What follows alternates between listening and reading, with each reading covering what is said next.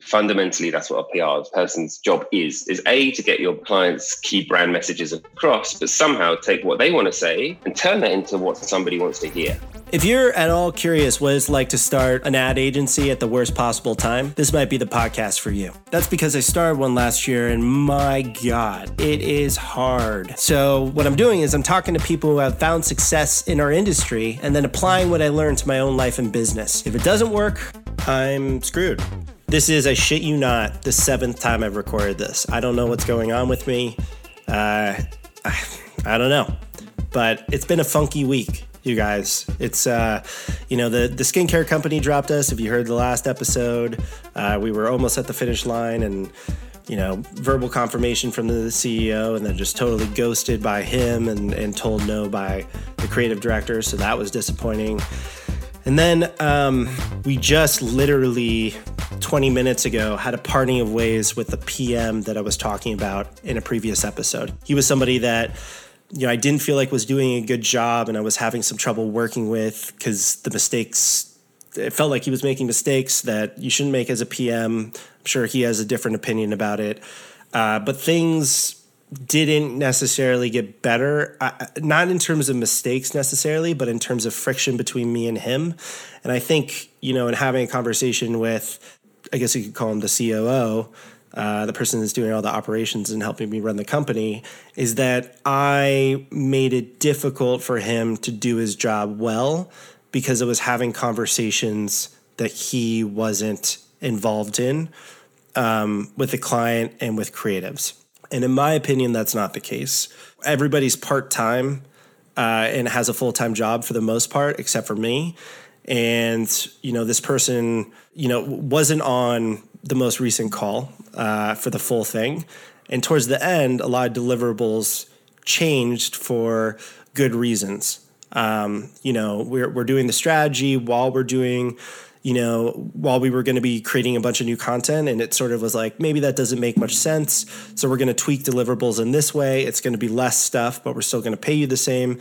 So it's fine. And then I, put on our Slack channel. I'm like, here's everything that happened in the conversation. Here are all the things that are going to change. Let me know if you guys want to talk about it. I added this PM. I added every everybody, but then I don't know. Felt like I was um, changing everything on him. And it's like if you were on the call, you know, this wouldn't have happened. And then I think I did what I was supposed to do, which is Slack everybody and communicate it. But apparently I don't know. Even my operations person, I think, doesn't totally see it that way either. And and so, in my head, my perception of the entire thing is I was, for the most part, fine.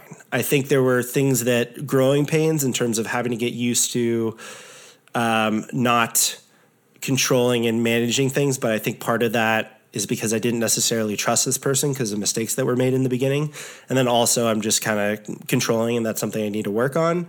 But at the same time, it's I just didn't feel like I did stuff wrong. That's just my perception. I haven't taken any time to like put myself in this person's shoes.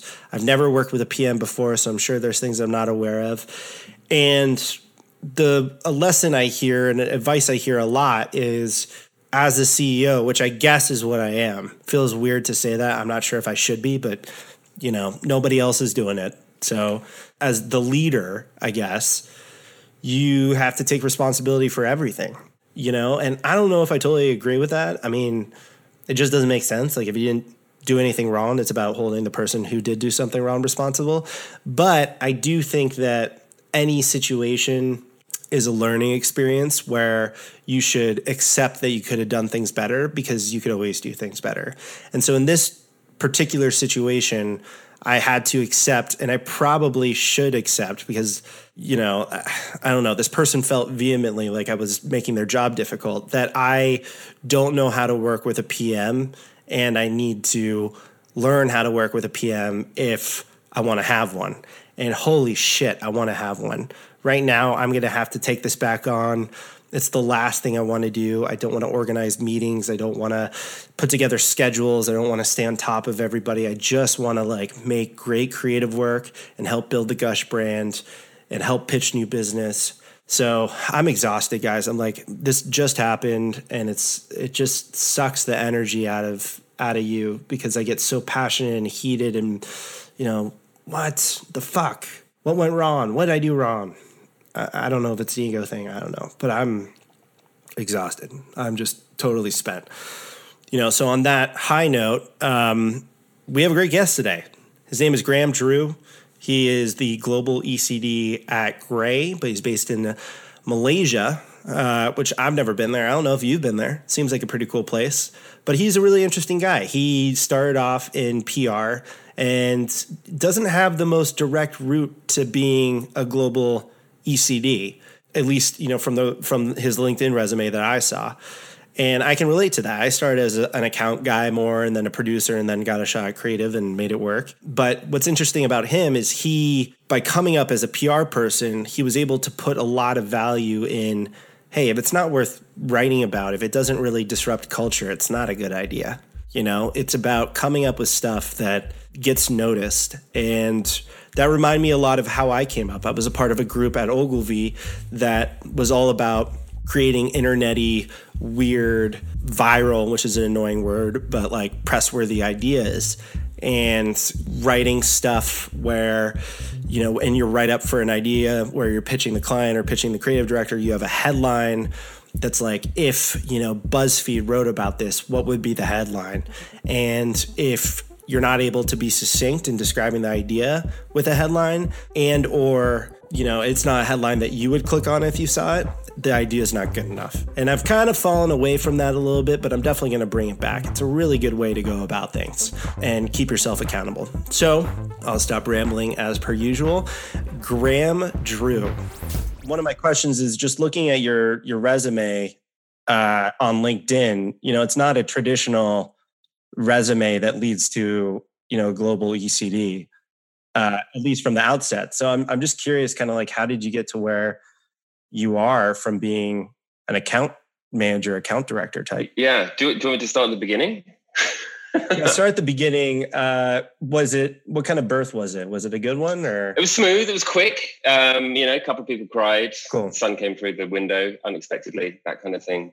Shaft of light. My mom and your mom would get along great. Yeah. Um, but anyways, no, start start with your career because I actually started in account as well. Yeah. And and made my way over. So I'm just curious how you did it. So yeah, there was never any kind of plan whatsoever. I'm extremely jealous of people that have planned or have ever had one. I was kind of pretty stupidly floating through university, kind of liked film, was good at English, um, but really didn't know what I wanted to do. And then in my sort of third year, it's like, okay, fuck, journalism. I like that, and I, I wanted to be. A, I wanted to be a journalist, and so I, I, tried that out very shortly. But the pay was so bad, like it was crazy. And I came back from university. I was back with mum, mum and dad's house. It just couldn't work. You know, I couldn't. I could see no future of me getting out my mum and dad's house anytime soon. And also was working amongst some genuinely talented and brilliant people. And I was thinking, and they were like, you know, okay, so he's 15 years older than me. I'm really lucky I'll be half as good as him. I don't want that life in 15 years' time. I don't love this enough. Yeah.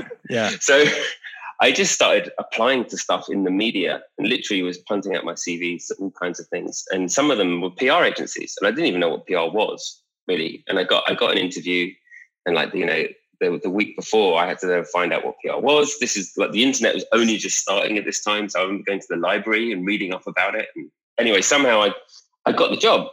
And it was a huge education, a massive education. I mean, on the one side, you had the fun stuff, but it was sales really. You had your clients with brands, and your job was to get them in the newspaper in those days. So you had to learn how to craft a story, and then you just had to hit the phones and um, and call up people, and you know have that incredibly soul destroying experience of knowing that you've got an afternoon of trying to speak to people who want you to die. Yeah.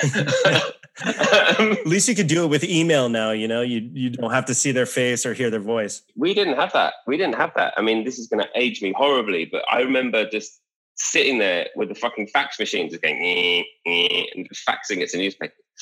Uh, question about that though: Did it did it harden you or did it break you down? It, I mean, you don't know it at the time, but it, it um it made me super humble. But it also gives you a real resilience because you kind of expect to be knocked back. So when you are, you're kind of okay with it. It gives you a thicker skin. PR gives you a thick skin, but it also teaches you to craft your message to an audience because fundamentally that's what a PR person's job is is a to get your clients key brand messages across but somehow take what they want to say and turn that into what somebody wants to hear that's the magic bit that's the kind of combination lock that you have to kind of unlock and if you get it right when you pick up the phone or you send that email to a journalist they look at that and go my readers want to read this or there's half an hour of writing i don't have to do brilliant you know so in many ways your job is to make a journalist's job easier and so when it comes to sort of me now and being in advertising and all that sort of stuff, is that it teaches you all these kinds of lessons about how to really distill a message. About how do you get your story or your brand essence or whatever you want to call it down into a single sentence? Because that's the only amount of time you have when you're trying to sell to somebody. And selling a story is just the same as trying to sell a car or trying to sell um, dishwashers, you know, anything. It's just that you have to hit the sweet spot and capture people's attention. When you're trying to create something, to have in your head is kind of like a hygiene factor of why would anyone want to talk about this? Is it provocative enough that I want to tell somebody else about it? Because that's really what PR is. You know, it's now called earned media. It wasn't back then. It means that what you're saying has earned the right to be listened to, has earned the right to be to be there. Whenever I'm reviewing work, whenever I'm trying to come up with stuff, almost subconsciously I'm thinking, why would anyone talk about this? Why would anyone be interested in this? You know, and it's turned out to be a good a good hygiene factor, I think, and a good measure of ideas. We had to write headlines, what like you know, so you do a write up of an idea, right? And our uh, group creative directors taught me one of my favorite tools, which is to if you can sum this up as a headline that you can imagine mm-hmm. being in a right. Yeah so sorry to cut you off. It just like reminded me of that and that's that's always been super helpful. Yeah you're completely right. The, the, the discipline of trying to distill what you're trying to say into a headline or even it's just a paragraph it's a really good habit to get into because it forces you to stop fucking around and waffling. There are kind of like golden rules of of press release writing which is like the five w's which is the who what why where when and what that is, is when you're writing a news story, you have to get those five W's into the first sentence or maybe two sentences. Who is it? Why did it happen? Where did it happen? Where did it happen? And when did it happen? You look at your first opening paragraph and go, have I answered all of those questions? And that's that was one of the training that I learned on my, you know, as I was first doing PR. And when you read the news story, it's you see that every most journalists do this. They'll go, this thing happened here this is why, this is when, this is why. And you can write that in an entire in one sentence if you get good at it. So when you go about the PR process, because I actually didn't expect uh, like PR is such a valuable thing. Yeah. And so when you go about the PR process today or whenever the last time was that you yeah. you did it at the height of your mastery, what do you do? Do you like do you reach out via email? Are you using LinkedIn? Um, do you worry about the subject line and just be like, this needs to be fucking amazing? Yeah, I, I think I think the line between advertising and PR got really blurred as soon as social media started to really take off. Uh, to me, I think they're almost in, they're pretty much indistinguishable these days. What they do and what their objectives are the same. You know, in the old days, PR works by getting your message into media channels. But as soon as social kicked off, it turned each one of us into a media owner. Where it used to be your audience was journalists, now your audience is everyone. So now, you know, when Nike or Burger King or anyone is trying to do a campaign, the success of that campaign rests on whether or not people talk about it. It's not about how much media they buy. So yeah, I'd say I'd say everything I still do are PR campaigns. One of the things I again I sort of learned as I got through is that, you know, with the PR thinking, they're brilliant at coming up ideas, not so great at the craft. That's that's where I think there's a real massive disconnect and something that really kind of opened my eyes as I started to work more in advertising is, is the obsession, the dedication, and the training into craft. I think PR people and advertising people have equally good, good ideas, but um, because of the way that advertising is, because of the budgets, but also because of where the creative talent comes from. Often, you know, they'll come from art school and stuff like that. Is that their obsession with craft and their ability to polish an idea is that much higher. And then also you've got the planning department as well, which can build this amazing platform for your idea. A good strategy or working with a good strategist, 75% of your job is done before you even look at it, you know, because the hard part is really getting in an amazing insight. A planner or a strategy department can often retrofit a strategy into an idea and it just makes the idea look so much bigger and smarter because you've covered all the bases. I guess I would say that there is no difference between advertising and PR anymore, in my opinion. There really isn't. Okay, so you, you said you said a lot of interesting stuff. I'm being pulled in two directions. I'm just voicing what's going on in my head because I want to continue to hear your story, but then I also want to ask you about your process of, you know, going through a brief. But let's let's kind of keep going with your story because I don't know where we are. You're you have VCCP share, which then became VCCP kin. I'm sure you have an explanation for this, but you were the head of PR and you jumped from like it's just like what what is this? When did? Okay. How did you become the founder and creative director of it? Yeah. Uh, okay. It was the 2013 campaign agency of the year. I'll I'll stop talking, but it's just it's just a load of headlines. It sounds far more planned and elegant than it actually was. Um, so I started off in PR. I learned my kind of basic skills in PR. Then I went traveling um, and went all around Asia and Australia and everything. Then came back, then started in another PR agency called Shine, which was very quickly became like quite a hot agency. And then myself and the MD, Michael Froelich, just became really good friends. We decided to jump ship and start our own agency. We did that. At the time, we had um, Stella Artois, and we'd done this amazing work with them. And it was my sort of lead account. And it was we're going to start an agency, but we've got this client and they're big and they're paying and they're amazing and so great. And so that was all supposed to happen. And then after we made our announcement, it all got a bit messy and horrible and legal. And anyway, me and Michael ended up two weeks later having left the agency under a massive black cloud. and it was horrible. And it was just like, we've just made a huge mistake. But um, you just keep at it because you don't have any choice. And then bit by bit, we got some clients things started to roll, and then we became pretty hot. So, how did you get your first client? Because that's where we're at. We're we're kind of in this all-out new biz phase. So we did a load of stuff, which frankly I cannot remember. There was a lot of weird B2B stuff we did. The reason I can't remember the brands is because they're not even brands almost. It was just like, it was almost like friends and neighbors and like my uncle's got a plumbing shop and shit like that. We would do anything. Um, but the first client of worth, actually came through the kind of the journalism contract was um, Loaded magazine, which at the time was a bit of an icon. It was like the whole um, kind of early 90s lad media thing. We promoted their articles. So the news stories that they came up with, we would then promote them into the press. We got into this brilliant dynamic where we would actually sit in on the editorial meetings and they'd be talking about stories and we'd say, yeah, but if you do this little tweak of an angle to the story, it's more likely to be written about. So we kind of like created PR from the inside, and it was it was a, an amazing kind of relationship. Okay, so you so you started it started picking up.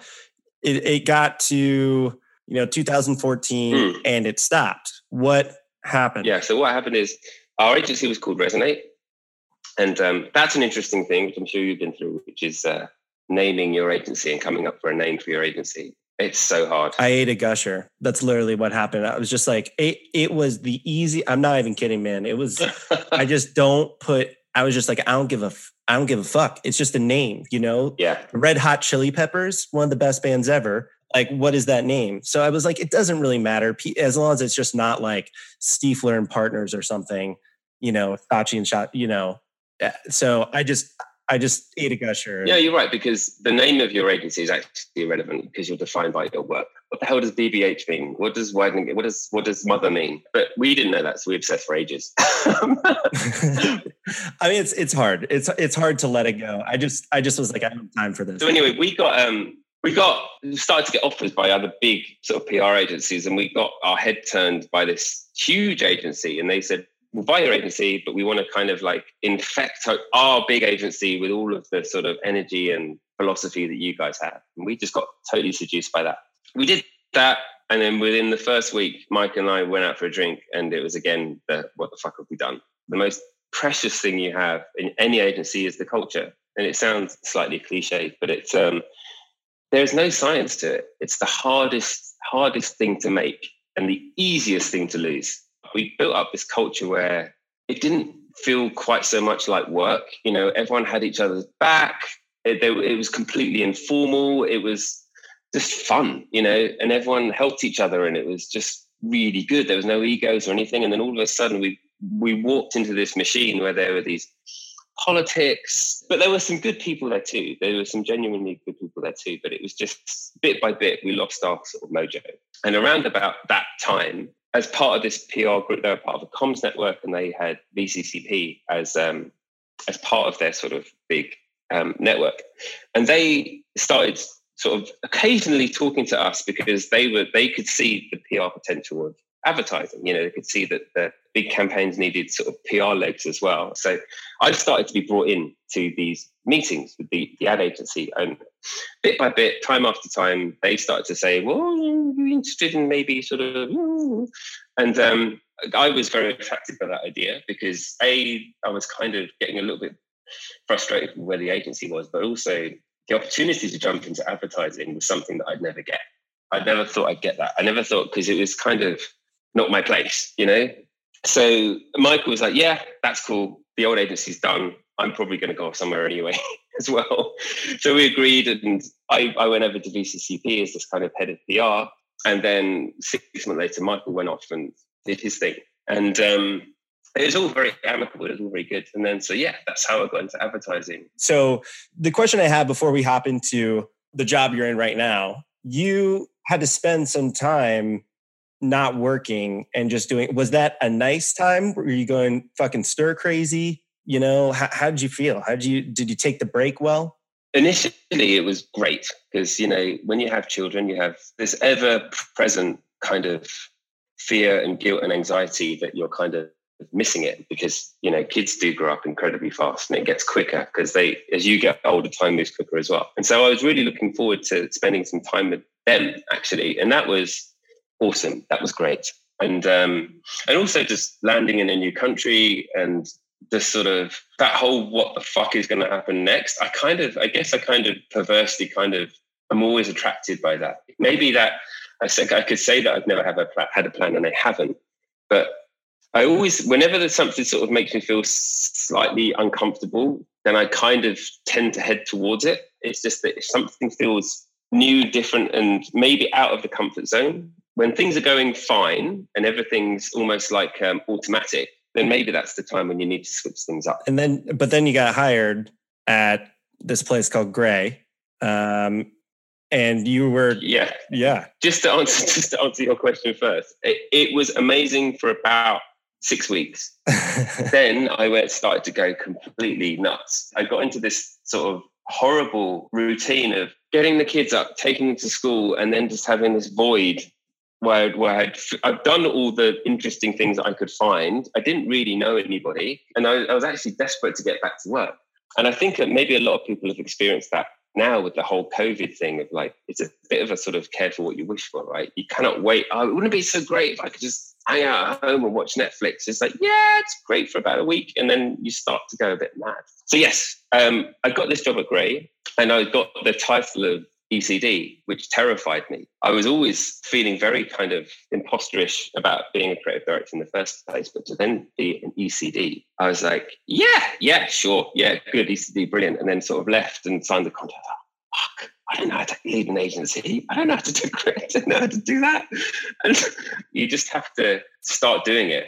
And so much of I think any job is fake it till you make it. I guess I tried to do that. That kind of like, yeah, well, obviously we do this. Oh, fucking no. Yes, yes, we should do that. And so it was it was really like that. You know, I just sort of got in and bit by bit started to work out how to do it. But I, I, I have always had this huge imposter syndrome about where I've got to and where I am and it, it, it will never go away. Interestingly, I've I've spoken to a few sort of big dogs in the industry about that, and most of the the kind of the good creatives do have a huge amount of imposter syndrome. You know, you get hit by those feelings in the big meetings, and it can come at any time. But you talk to loads of other people, and it can be debilitating, hugely debilitating, but it's also really healthy. I think the trick is is to kind of recognize it as a healthy sign because if you're nervous and if you're feeling out of your depth, then you, it can go one of two ways. You can let it drown you, or you can recognize that actually the reason you're nervous is because it's it's new territory.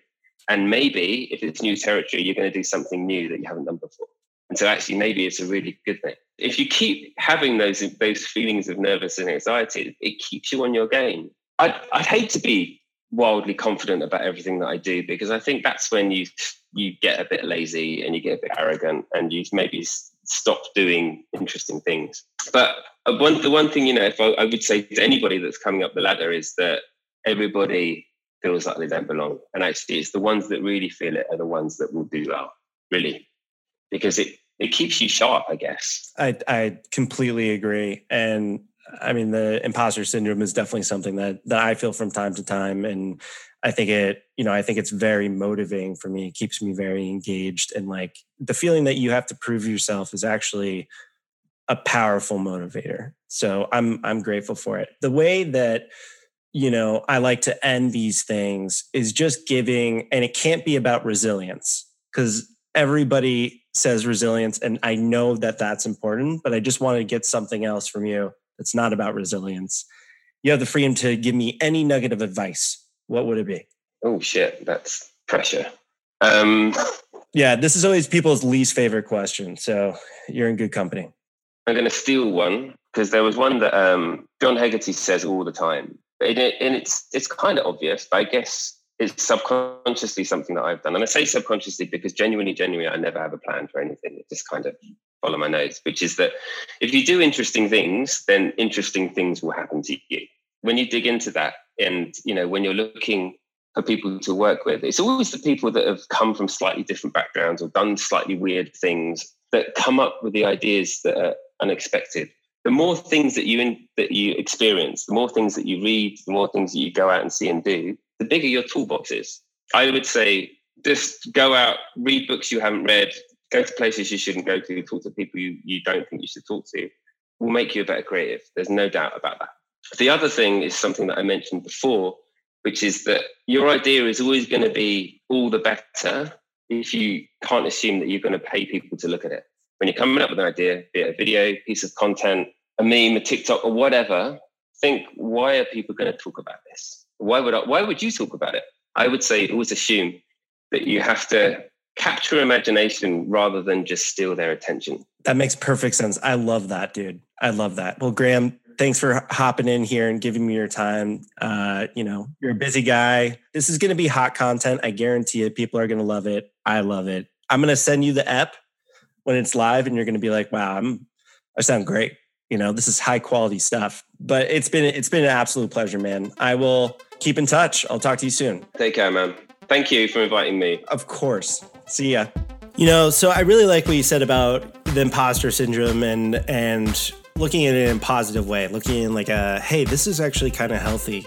Um, and seeing the benefits of something that you know can feel kind of painful and uncomfortable and anxiety is inducing. You know, if you're nervous, you know it keeps you on your game uh, it makes you more alert it makes you care more um, confidence can lead to complacency and and i think that a lot of the, the most successful people have a feeling like they're not good enough in some way or they have something to prove.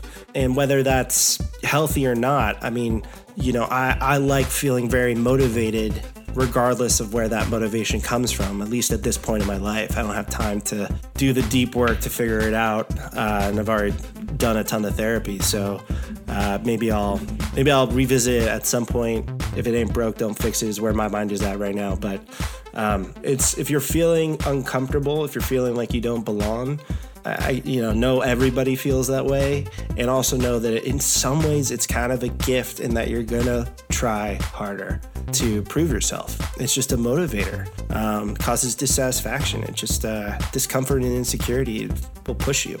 So, anyways, really appreciate that. Really appreciate his openness and honesty and his opinions. Great dude. Until next time.